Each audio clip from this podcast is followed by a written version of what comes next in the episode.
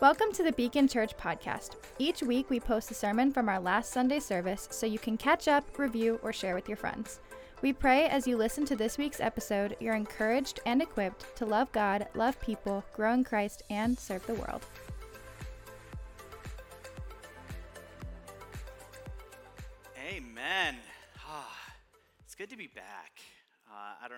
You, but I was one of the like billion other people who got COVID uh, over the holidays. Uh, but I'm good. I'm back. I'm healthy. It's back, good to be back with the spiritual family and uh, just in, enjoy this worship space together. Uh, when I when I got sick uh, originally, I was the only one in the household who tested sick, and so I had to do the whole sequestering from Lindsay and Kara, which is actually probably one of like the hardest parts of COVID for me was just being alone and separated from them. But fortunately, we live in the age of the iPhone. And uh, I know there's a lot of downsides of that, but one of the great things is like Lindsay was able to send me pictures throughout the day and videos of Kara playing, and uh, and we were able, able, to FaceTime and everything like that. And th- those pictures and those videos, they were a real gift during that time because I, I couldn't be with them in person. But it was nice to be able to still kind of have a taste of it, to be reminded of what I was missing and what I was looking forward to when quarantine ended, and I was able to be back together with them. And then thankfully, I got better and I was able to come back together with them. And, guess what? In the moments when you know we were back together and I was able to embrace them and just be with them and hang out with them, those wonderful pictures and videos that Lindsay sent me along the way became obsolete. I mean, it was great when I, I couldn't be with them to have the picture, but once I had the reality, the picture was just, it was no longer that important anymore. I had, had the real thing. I had my arms wrapped around my wife and my daughter, and the picture became obsolete. And we're here in this series that we're calling Supernatural Power for Everyday Christians. And we're working our way through Paul's letter to the Corinthians, First Corinthians. And we took a little break there uh, over the, the Christmas season for doing Christmas series, but Justin picked up last week again with this series in First Corinthians 7. And the first part of First Corinthians 7, Paul, he talks about marriage and the beauty of it. That marriage is this, this beautiful picture. A beautiful picture of a, future reality, and it's something that's sacred. It's something that we want to affirm and we want to pursue and we want to cherish. And today, we're kind of picking up where Justin left off, and we're talking about this picture. And Paul wants to also remind us that it's just a picture. Like that, this is actually a picture from my wedding day. Aren't we so young and cute? Um, but the picture, the picture is great, right? The picture is something that's worth cherishing and, and pursuing and honoring. But at the same time, we, we got to kind of pull ourselves back a little bit. Paul, you can even get a sense that he dials back his like enthusiasm about marriage just a little bit to remind us that marriage in this life is still just the picture. And what he says in the next thing, after kind of talking about how awesome marriage is and how we should cherish it and all of that, what he says next, he says, Nevertheless, each person should live as a believer in whatever situation the Lord has assigned to them just as God has called them, whatever situation. So if you were married when you became a believer, stay married. Obviously, that one's a given. He's kind of gone to great lengths. Like if you're in a marriage, stay in that marriage. But if you're single, he says that it's also okay to stay in that situation. And uh, and I, I, think Paul is saying this because he knows his audience. And Justin touched on this a little bit last week, but his audience, they're, there's a little bit of extremism among the group. And so for some of them, they heard, like, oh, we're free from the law. So they heard, hey, we're free. We're just going to go and we're going to do whatever we want. And they kind of took that to the extreme, and, and it led to all sorts of awful, weird sexual immorality and just bad stuff happening. And then there were some that looked at that and said, well, clearly the sexual appetite can lead to sexual immorality. So what we need to do is we need to go all the way over here to the other end of the spectrum and we need to get rid of sexual appetites entirely. We need to just squash them and do away with it and just live single, celibate lives. And Paul's like, well, no, that's not the answer either. Marriage is really good. And he talks about the beauty of marriage as a, a picture uh, for us. And, and you can almost imagine that Paul's audience hearing this, hearing Paul talk about how great marriage is, they're all going to be like, all right, I guess we should all get married. And Paul's like, wait a second, all right? It's, it's more complex. There's more to the story. And before you kind of jump to conclusions, let's, just stay put, right? That's kind of what I hear him saying. Is just like stay put for a second. All right, let's just consider the full picture. And he says, stay in whatever situation you're in. And then he uses an illustration. He uses circumcision as an illustration. He says, hey, some of you, some of you, when you came to faith, you were uncircumcised. And he says, if you were uncircumcised, you get to stay uncircumcised. And all the uncircumcised men in the group said, Amen. Uh,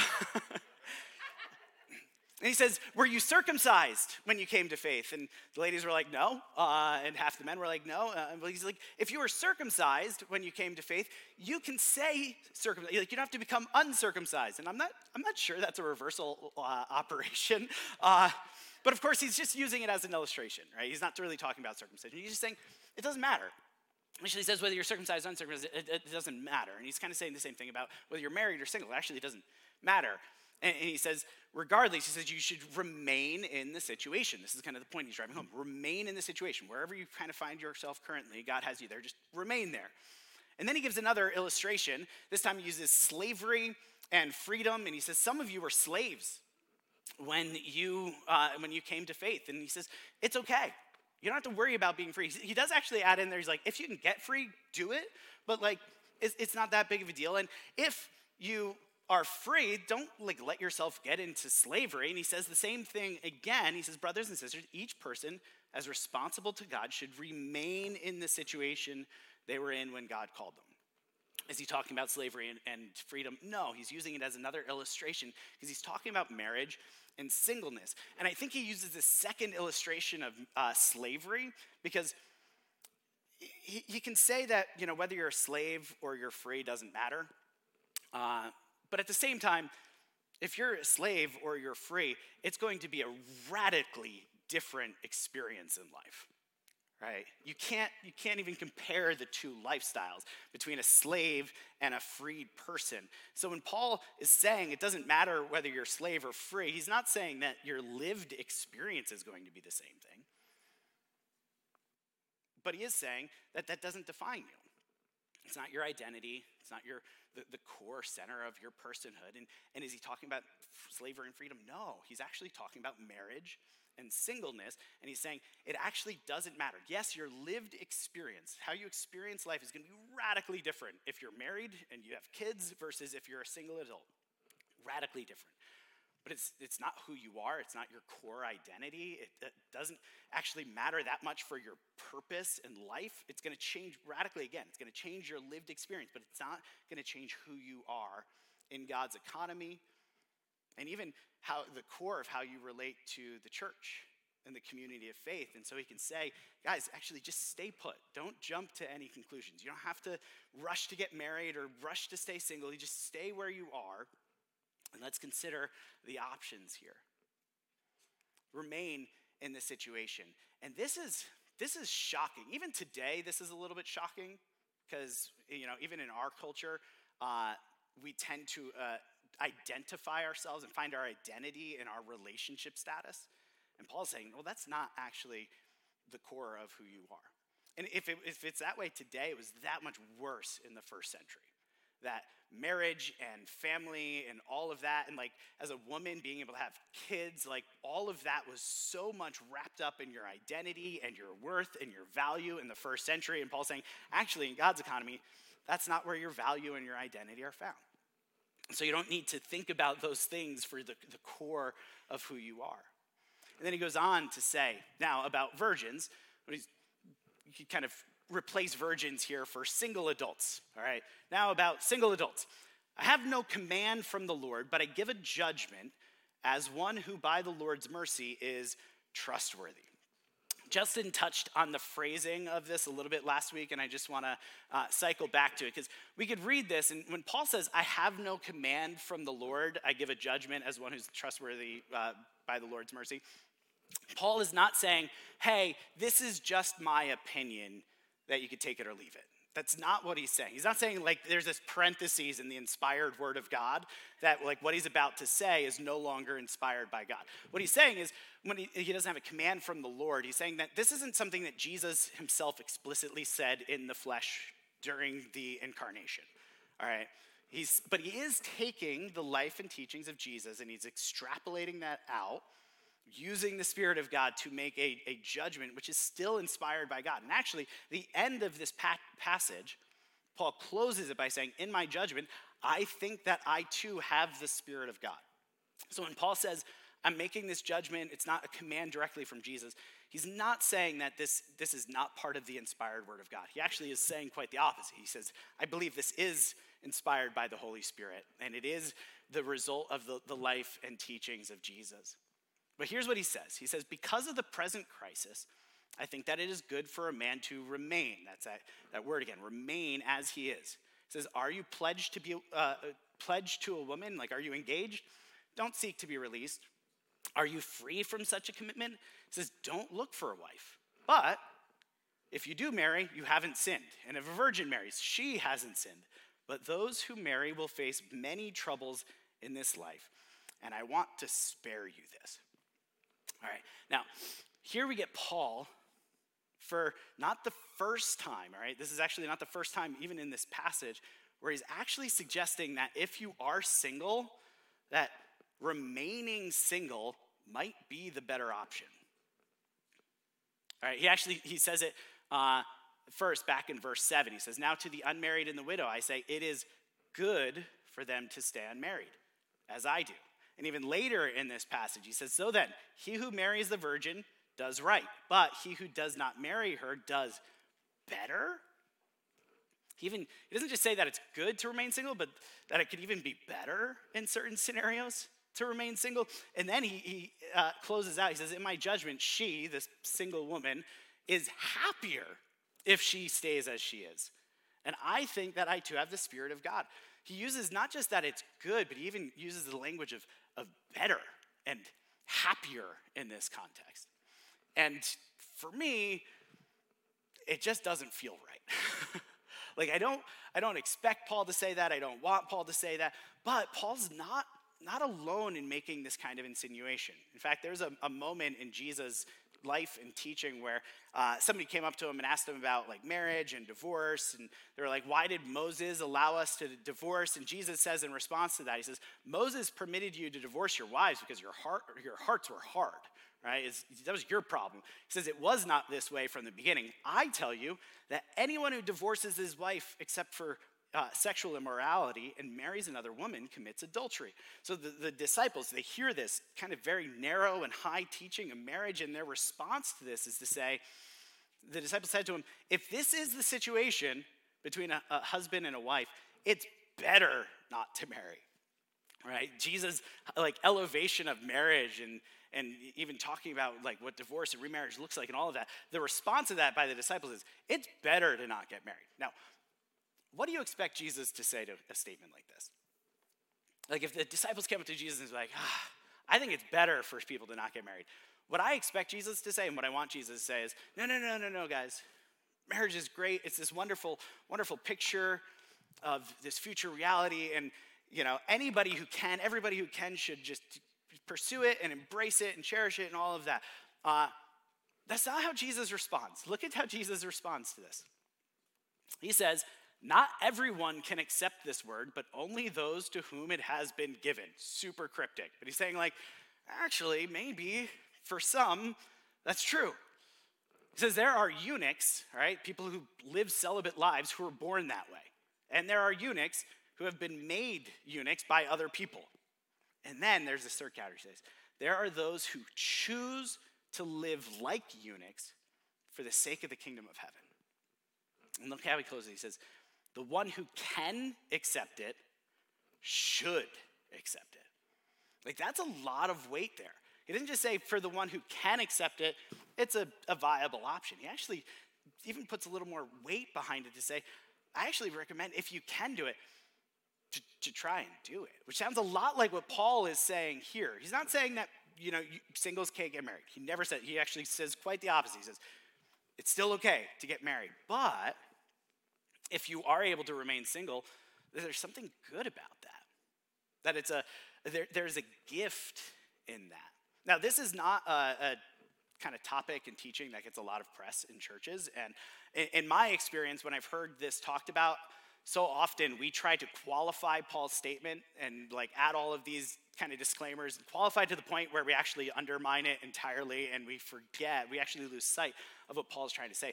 That singleness is a gift from God like a, a, gift that is worth cherishing and pursuing and encouraging. And it, it's a gift to the community of faith. It is a gift to those who are singles. It's like a beautiful gift from God. In all the same ways that marriage, the picture of marriage, is a gift to us in the church, singleness is also a gift.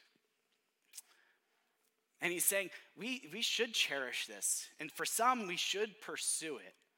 And as we, we talk about this today, uh, for some of you, you're single adults, and so you say, all right, so maybe this applies to me. Some of you are saying, like, I'm married, that ship has sailed, so I'm gonna tune out. Don't tune out, all right?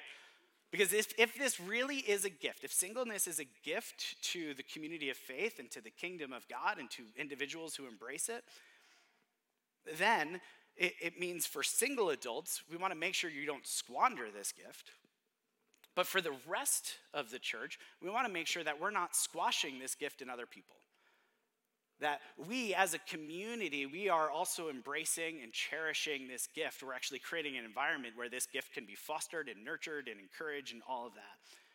And so, as we, we look ahead to what Paul has to say here, this is for all of us, right? This isn't just information for for single adults who are in the room. I think this, there's something in here for all of us to be paying attention to because it's a gift, Paul says.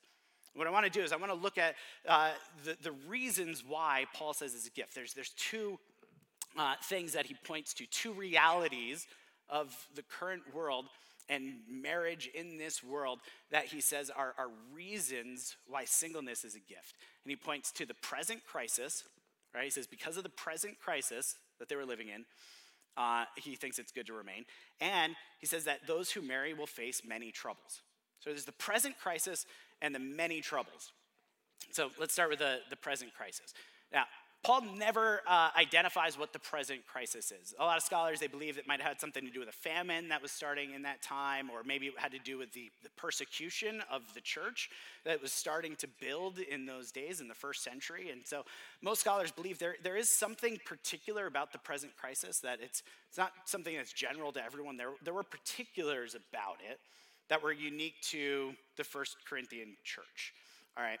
And if, if he just left it at that, we could say, well, maybe his recommendation for singleness is unique to them in that particular period of time. But Paul goes on to say something. He says, What I mean, brothers and sisters, is can I just tell you how much I love when I'm reading something in the Bible and I'm like, what does he mean by that? Like, I have a question. And then the next thing I read is, what I mean is, and he offers up the explanation. So he says, What I mean, brothers and sisters, is the time is short. From now on, those who have wives should live as though they do not, and those who mourn as if they did not, and those who are happy as if they were not, and those who buy something as if it were not theirs to keep, and those who use the things of the world as if not engrossed in them. For this world, in its present form, is passing away. When Paul talks about the present crisis, he, he is talking about their particulars, but he's actually he, he's talking about something much more broad uh, which is that, that the time is short and that the world in its present form is passing away. And what Paul is doing is he's actually drawing their attention out of the current temporal world to eternity and reminding them, hey guys, our time here is short.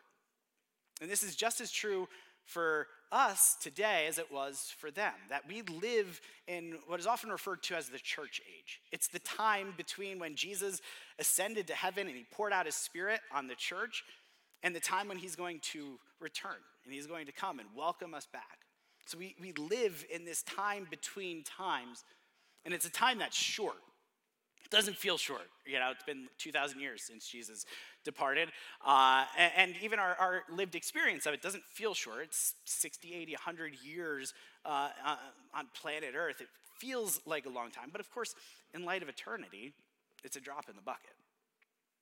And Paul is, is drawing our attention out to say, guys, the time, the time is short. I know it feels like a long time, but the time is short. And if, if singleness is better for anybody, it's in the context of eternity. Right? He's not saying that singleness is necessarily going to be a better experience in the temporal world, but for those who can and choose to embrace it, in, in eternity, it can be better and even be, be happier. And he, he goes on to say, from now on, look what he says, from now on, those who have wives should live as though they do not. He's actually talking to married couples here, right? Now he's not talking to the singles. He's talking to married couples saying, hey, those who are married actually live as though you don't. Now, we have to take this in context, all right? He's not saying that we should disregard or neglect our marriages. He's not saying that. We know he's not saying that because he already talked about making sure we're attending to our marriages, right? So there's a little bit of hyperbole here. But what he's saying is, guys, don't, don't live your life as though your, your marriage and your relationship status is what defines you. And, and don't engage in your faith as though your, your marriage and your relationship status and your family is the whole reason to engage in faith. Because, of course, marriage is temporary. You know this, right? Marriage is not eternal. Like, I'm not going to be married to Lindsay forever. Jesus actually said there's no marriage in heaven. It's, it's just a picture, it's just the placeholder. It's something that's pointing ahead to a future reality. It's just the picture, and the picture is it's in this present form. It's passing away. It's not eternal. And so I think for us, we who are married, we have to remember this because it's easy for us to make our whole world about our our, our spouses and our children and and our whole engagement with the, the body of Christ is kind of centered around our marriage and our family. But if that's true, like if our, our whole interaction with the church and with Jesus, our relationship with Jesus, is all centered around our relationship uh, with our, our spouse or our, our kids, well, that would mean that the core part of how we relate to each other and to Jesus is going to be stripped away for all of eternity. Because you're not going to be a, a wife or a husband or a father or a mother for eternity. This is just a temporary placeholder, right? And, and we can easily get sucked into even just our engagement with the body of Christ uh, and it being all about our, our families, and we only kind of do it as a half of a, a spouse or part of a family. And, and I think there's no better way to make single adults feel like they are something other something kind of as a, a second tier part of the community than when families and, and married couples treat their whole experience in church life as like a couples thing. And it's all about their marriage and it's all about you know us doing it together. And, and i just want to be clear jesus needs to be the center of your marriage. Jesus needs to be the center of your family. But your, your marriage and your family shouldn't be the center of your relationship with jesus and the church. Because they, they won't be for all of eternity. Because you're not going to be a spouse or a parent for all of eternity. You're going to be a son or daughter, you'll be a brother or a sister. That's, that's your identity. And that's what he, he's pointing us toward here. He's helping us recontextualize even the, the idea of marriage and family in relationship to eternity. And then he talks about these, these many troubles. And Paul is being really, really practical here when he talks about the troubles that come with marriage. He's not channeling like his inner Jay Z. He's not like, uh, you know, got girl problems. I feel bad for you, son. I got 99 problems, but a wife ain't one. Uh, that is not. that is not what he's saying. Uh, he's being really practical. Like, of course, marriage and family, it's work. There's challenges that come with it, and so that, that's part of it, is just the challenges of maintaining those relationships. But even beyond that, the moment you get married, your problems double. Uh, not, I mean, not, not because of the relationship itself, but you just added a second person, and all of their problems are now your problems as well.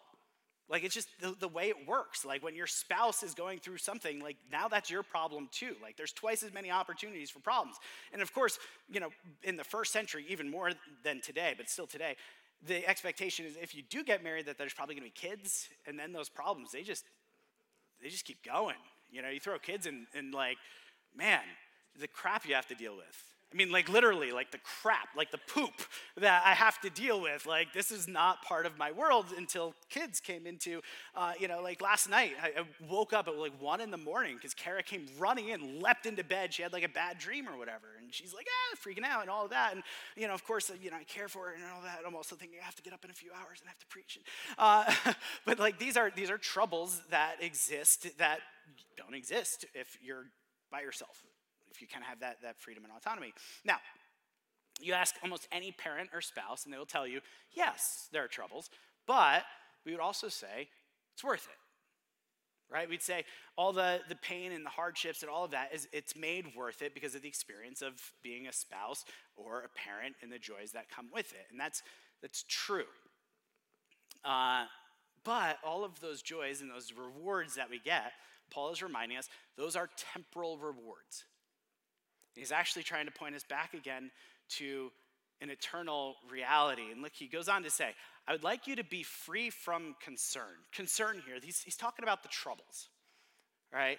He's talking about the things that occupy our minds, they use our emotional energy, they, they require the resources in our lives, the things that we're concerned about. He's trying to say, I want to free you from some of these concerns. He says, An unmarried man is concerned about the Lord's affairs, how he will please the Lord. But a married man is concerned about the affairs of this world, how he can please his wife. Happy wife, happy life. Uh, and his interests are divided. Now, my interests are divided. As a married man, my interests are divided. And that's, Paul's not saying this as a, an accusation for people who have their priorities out of whack. He's not saying, like, oh, some people idolize their marriage and their family, and that's true. That's a whole different thing. But he's actually talking about, like, legitimately, if you're doing marriage right, your interests are going to be divided. Because there are problems that come up, there are responsibilities that you have. You just don't have the time to do all of those things that you used to do. And he goes on to say an unmarried woman or virgin is concerned about the Lord's affairs, and her aim is to be devoted to the Lord in both body and spirit. But a married woman is concerned about the affairs of this world, how she can please her husband. And I'm saying this for your own good, not to restrict you, but that you may live in a right way in undivided devotion to the Lord. Undivided devotion. There's this opportunity for singles to be undividedly devoted to the Lord, where couples and people who have families, they're restricted. There are divisions.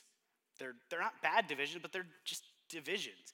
Leading up to Christmas Eve, uh, we had like that whole week. We had rehearsals every night, and it was like really long days. There were a couple days there where I left the house in the morning before Kara woke up, and I got home well after she went to sleep. And uh, and going through that week, I was like, it's fine for a week. Like I could do this for a week here and there. I can't do that every week.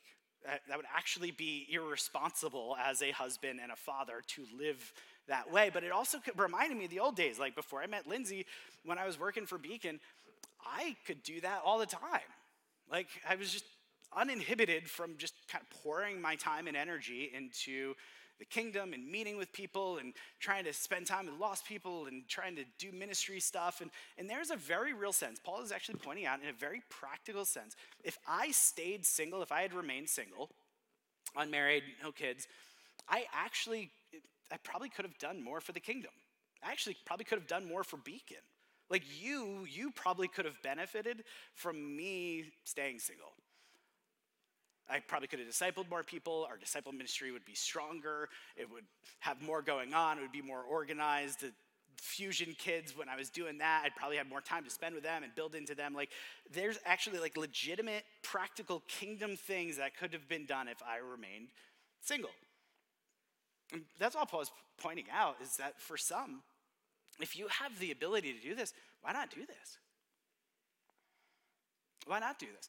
And it's easy to think like, all right, so some of us are being called to singleness because what we're being called to is to kind of like take one for the team, right? All those married people, they get to enjoy this life, get that picture, that nice little picture of what eternity is going to be like. But us, you know, single people, we're going to take one for the team and the church is going to benefit off this. But look what he says. He says, I'm saying this for your own good, not to restrict you. That he's offering this to single adults for their benefit, for their joy, not just for the benefit of the community. His mindset here isn't that like, oh, you're taking one for the team. And Paul, by the way, Paul was a lifelong bachelor. He's, he's somebody who put his money where his mouth is on this. He actually believes it's for your benefit. And I believe him because one day I'm going to stand before Jesus. And in that day, I will not be a husband or a father. And in those moments that I'm standing before him, I don't think I'm going to like be thinking about I don't think I'm going to be thinking about all the memories I made with Lindsay and Kara and the unnamed baby boy. It's coming in June. I don't know if you heard. Anyway, uh, yay! Uh, one more division. Uh, but I, I actually, I, I, don't think in the, that moment when I'm standing before Jesus, I'm going to be thinking about any of that because in that moment when I'm standing before Jesus, everything that marriage and family pictures everything that this is a, a, picture of will be swallowed up in the reality. See, this is what Paul presumes his audience already knows, and I hope you know. You guys know what marriage is a picture of, right?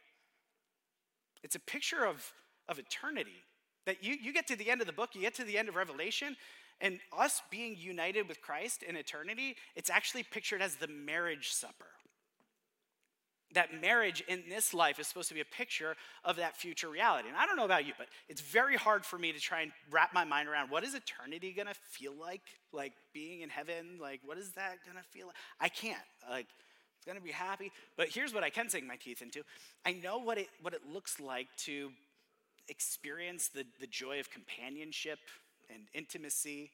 And even if even if you don't experience that, even if like you're a single adult, you can actually just because of seeing marriages around you and even the longing in your heart that maybe some of you feel, you can appreciate what that would feel like. And all of that, God has given to us to point us ahead to that future reality.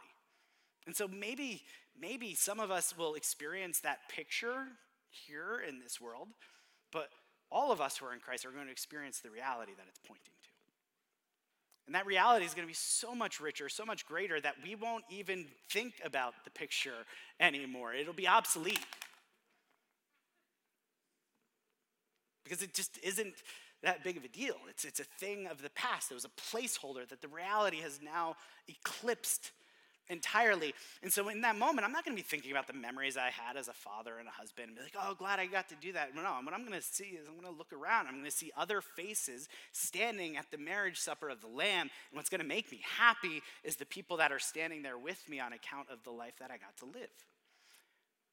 And Paul is saying is that for, for some who are called to singleness and single adulthood, you have the opportunity to put more time and energy and investment into seeing more people at that marriage supper in a way that I, I can't. It's not a bad thing. He's not saying it's sinful for us to be married or anything like that. But man, it's a really good thing when people are single in the kingdom. It's a, it leads to really good opportunities. I want to stress the opportunity. Because it's not a guarantee. It's not a guarantee that if you're a single adult and you're a Christian that you're going to do anything more for the kingdom. Right? It just means that there's the opportunity for it. And this is the question that I want to leave. If you're a single adult, this is the question I want you to, to kind of wrestle with. All right? I want you to ask, are you squandering the gift that you have? Right? The, here's, this is the question that I don't want you to worry about right now. I think a lot of times we read this, and if you're a single adult, the question you start to ask is Am I called to singleness for the rest of my life? And that is an important question. You can wrestle with that another time. But don't get distracted by that question. Because if you're a single adult right now, you have the gift of singleness right now. You might not have it two years from now, but you definitely do have it right in this moment. And in this moment, are you squandering it? About a month ago is in small group, and uh, Davin is in my small group. Davin is back there running cameras. Everybody say hi, Davin.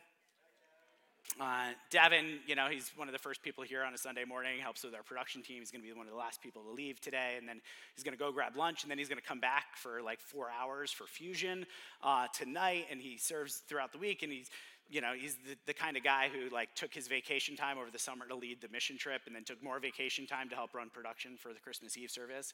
Uh, Davin, uh, about a month ago in small group, he, we were talking about gifts that we have from God, gifts that we can use for the kingdom, and he, he chimed in. I was just blown away by his mindset. Davin's 25 years old, single at the moment. Uh, he doesn't know if he's called to singleness actually hopes that he's not, but he realized how much of a gift it is.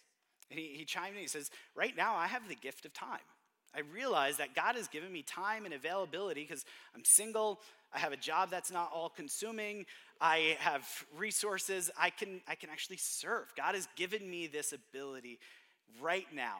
And he is he's jumping on it. And he, we were even hanging out the other day, and he was talking about how for a long time he saw his singleness as like a, a curse, like a burden that God put on him, and he just wanted to get out of it. And and he again, it's not that he's going to stay single forever, but he realized right now God has given him a gift.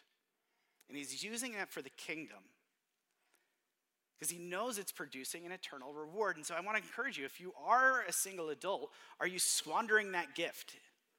Because it might not last forever.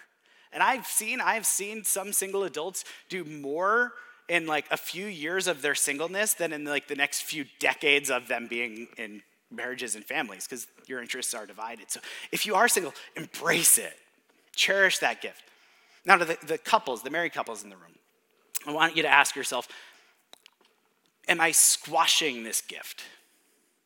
Are we creating an environment that is squashing it. And there's a couple of ways that we could do it. I think there's a lot of ways, but a couple of examples of how we could do this is one, we could we could kind of treat singleness as a problem that needs to be fixed urgently like our single friends we're constantly trying to set them up with or we're trying to like point out well oh she looks good. what about him? Have you considered this? And we're, we're constantly trying to you know fix this problem of singleness. And singleness isn't a problem. It's a gift. I think another way that we could do this uh, un- unintentionally is we can create kind of artificial barriers. I mean, we don't do it intentionally. I think it can happen a- accidentally. But artificial barriers in community where single adults get to have community with like other single adults and maybe people of like the same gender who are married on occasion and and it's just a limited sort of community. And i remember I was, even as i was prepping i was thinking back to when i was a single adult and some of the richest experiences of community i had as a single adult were not just when i was hanging out with my guy friends. That's great. There's a place for that. But I had some friends that were married and even had families, and they would like regularly invite me into that world. And I got to hang out with them and their spouses and their kids, and that's a different kind of community. Like being a part of a family like that is different, it's richer. And I think if we're not careful, single adults in the church don't get to be a part of that. Uh, they get to, you know, maybe have one on one time with a guy friend or they get to hang out with the other single adults, but there, there's like a part of the community that they don't get to experience because we're, we're not being intentional about it. And that was probably one of the biggest takeaways for me, even as I've been prepping. I'm thinking, I want to have a seat at my table, at my dinner table with my family, uh, the, the people in my small group, the single adults in my small group. I want to be more intentional about just having them over, bringing them into that experience of community because this is the kind of community that I think will foster people who will not squander the gift, people who embrace that gift and be able to use it for the kingdom. This is what I think allowed Paul to be able to live the single life and joyfully do so and to just pour himself into the kingdom because he had this kind of community. If you get a chance, go and read Romans 16. It's the end of Romans. It's one of those passages you just kind of read past because all Paul is doing is saying, like, oh, say hi to so and so and this person, this person, this person. Go and read it because it's really fascinating because you'll see he says hi to women and men and married couples and entire households. And you see that Paul had a, the fullness of community. Because even though some people might be called to singleness, nobody is called to aloneness and nobody is called to isolation. We're called into the, the fullness of this community. And I think by embracing single adults in the fullness of community will bring a joy in this life to sustain them to be able to do this kingdom work that God is, is actually gifting them with the time and the availability to do. And there's a day where hopefully all of us are standing before Jesus, not as fathers or mothers, husbands or wives simply as brothers and sisters, sons and daughters. And I think we're going to look around and we're going to see some faces there that are there because the gift of singleness was fostered in this community. And single adults were able to take that gift and run with it and do eternal kingdom good with it. But so I encourage you. Let's, let's be a kind of community where this gift can flourish, or it can be treasured and even pursued. If you enjoyed the sermon, want to learn more about Jesus, or get to know our community, please visit beacon.church to get connected. We would love to hear from you.